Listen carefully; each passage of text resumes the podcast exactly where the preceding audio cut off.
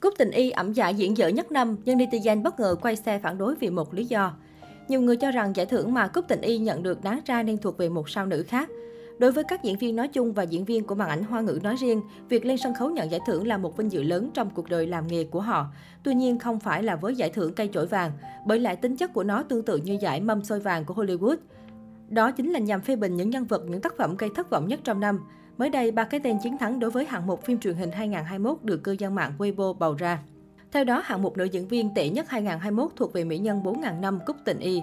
Nữ idol sinh năm 1994, lớn sân sang diễn xuất và luôn xuất hiện với những hình tượng đẹp, đẹp đến mức khi vào vai nữ cải nam trang là thất bại hoàn toàn vì trang điểm quá kỹ. Một số tác phẩm có thể kể đến của Cúc Tịnh Y như Nhiệt huyết Trường An 2017, Vân Tịch truyện 2018, Tân Bạch Nương Tử truyền kỳ 2019, Hãy yêu nhau dưới ánh trăng tròn và Mộ Nam Chi 2021. Diễn xuất thì không phải bằng sâu vì hiện tại cô chỉ đang ở mức tròn vai, số lượng phim không nhiều nên chẳng cần đếm kỹ. Máu chốt nằm ở việc trung thành với những vai diễn ngọt ngào, không đủ tính thách thức và tạo hình long lanh. Điều đó khiến Cúc Tịnh Y vô tình trở thành bình hoa di động. Chính vì diễn xuất còn non kém, thành ra ngoại trừ điểm đẹp, Cúc Tịnh Y vẫn dậm chân tại chỗ. Trong khi đó, ở hạng mục phim truyền hình tệ nhất 2021, chẳng một ai lấy làm ngạc nhiên khi giải thưởng thuộc về bộ phim Khi em mỉm cười rất đẹp do Trình Tiêu và Hứa Khải đóng chính. Bởi lẽ dự án này ngay từ khi lên sóng đã dính phải không ít những lùm xùm về đạo nhái ý tưởng, nội dung không được logic, hợp lý và đặc biệt là diễn xuất dở tệ của nữ chính Trình Tiêu. Phần lớn dân mạng đều khẳng định tác phẩm đề tài thể thao điện tử này hoàn toàn xứng đáng với giải thưởng phim bị đánh giá thấp nhất năm nay của màn ảnh nhỏ hoa ngữ. Ra mắt vào tháng 6 năm 2021, khi em mỉm cười rất đẹp đã vấp phải làn sóng chỉ trích dữ dội vì chuyển thể từ một tiểu thuyết lấy game thủ esports có thật ngoài đời rồi chuyển đổi giới tính và vẽ nên câu chuyện ngôn tình xến xúa. Ngay trong các tập đầu tiên, bộ phim cũng hứng chịu nhiều chê bai là diễn biến bất hợp lý, bị lộ nhiều chi tiết đạo nhái, tình tiết sượng trân. Về sau, khán giả kêu gọi tẩy chay khi em mỉm cười rất đẹp vì cổ suý bán độ và làm bận với esports, khiến công chúng hiểu lầm bộ môn thể thao điện tử chỉ là nơi để trai gái yêu đương.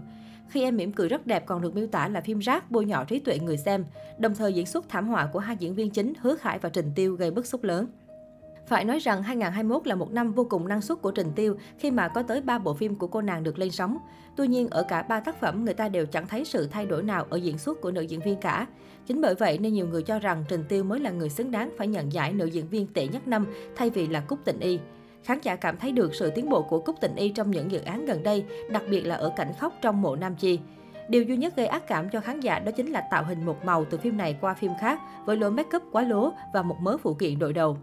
Và cuối cùng, giải thưởng nam diễn viên tệ nhất năm 2021 thuộc về Kim Hạng với vai diễn trong bộ phim Quân Cửu Linh kết hợp cùng Bành Tiểu Nhiễm.